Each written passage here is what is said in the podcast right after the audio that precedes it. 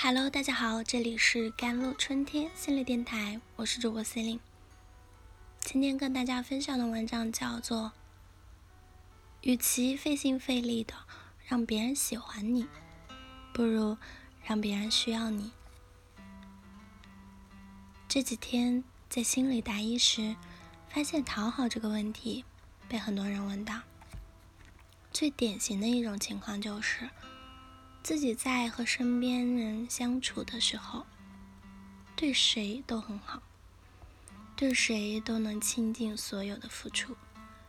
本以为自己这样诚心诚意，别人都应该喜欢自己才是。但一遇到事情，才发现别人对自己的认可度并没有自己想象的那么高。甚至有时候，你为之付出了很多热情、很多心血的人。却在关键的时候，在你的心口捅刀子。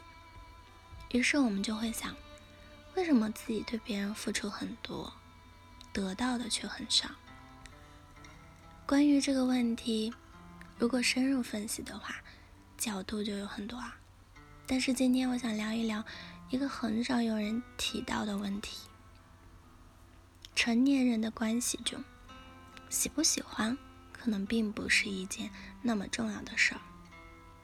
我们讨好别人，目的很简单，就是希望别人喜欢自己。别人喜欢自己后会怎么样呢？按照我们下意识的期望，就是彼此成为好朋友，有福一起享，有难一起当，荣辱与共成为一体。如果你仔细看几遍这个逻辑链条啊。就会发现，这其实是小孩子之间交友的典型方式啊！我把我最爱吃的零食给你，我把最心爱的玩具给你，这样你就会喜欢我，我们就是好朋友了。既然是好朋友，就要一起分享。你有好吃的，也要分给我一点；你有好玩的，也要分给我一起玩。不仅如此，我们既然是好朋友，你就只能对我好。如果你和别的小朋友玩的比我们还要开心，那我们就不是好朋友了。这就是小孩子交友的模式。只要我喜欢你，我什么都可以给你；你要是喜欢我，也应该什么都给我。讨好这件事，在本质上也是如此。我们讨好别人，就是想让别人喜欢自己。别人喜欢自己后会怎样呢？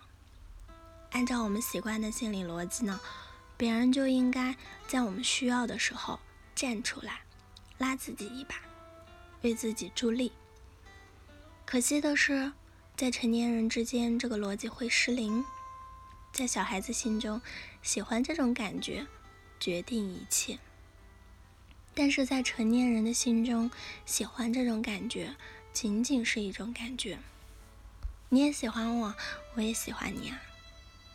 但喜欢是喜欢，利益是利益，中间是有着很清晰的界限的，不会轻易混淆。就是因为这种界限的存在，讨好这种行为的药效被大大削弱了。你平时是对我不错，我对你的印象也很好，但在重要的问题面前，仅仅凭着不错的感觉是不够的。我更看重的是自己的利益诉求能不能得到保障，或者说自己的利益回报是不是最大。所以在成年人的社交关系中，感觉这件事、喜欢这件事，很多时候并不是最重要的。电影《后会无期》中曾有一句经典台词：“小孩子才看对错，大人只看利弊。”这里我们也可以说。小孩子才看喜好，大人只看利弊。这听起来有些让人感伤啊！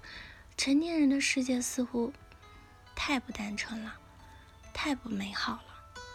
其实也没有，养家糊口是一件很严肃的事情，但不看重利益，你身后的家人可能就要吃不好、穿不好、学习不好。在社会的内卷大潮中被卷进海底。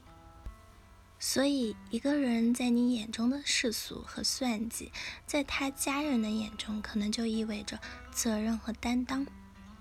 如果能够看到这点，或许你就会明白，在社交关系中，与其费心费力的让别人喜欢你，不如花点时间去提升自己的能力，做一个在某些方面很有用的人，让别人需要你，别人需要你在很多事情上离不开你了，自然就会对你看重，不敢轻易做出一些对你不利的事情。有过一些生活经历的人都明白，建立在感觉基础上的关系，很多时候并不可靠；建立在利益对等基础的关系，有时候反而更牢固一些。好了，以上就是今天的节目内容啦。咨询请加我的手机微信号：幺三八二二七幺八九九五，我是 c e l i n e 我们下期节目再见。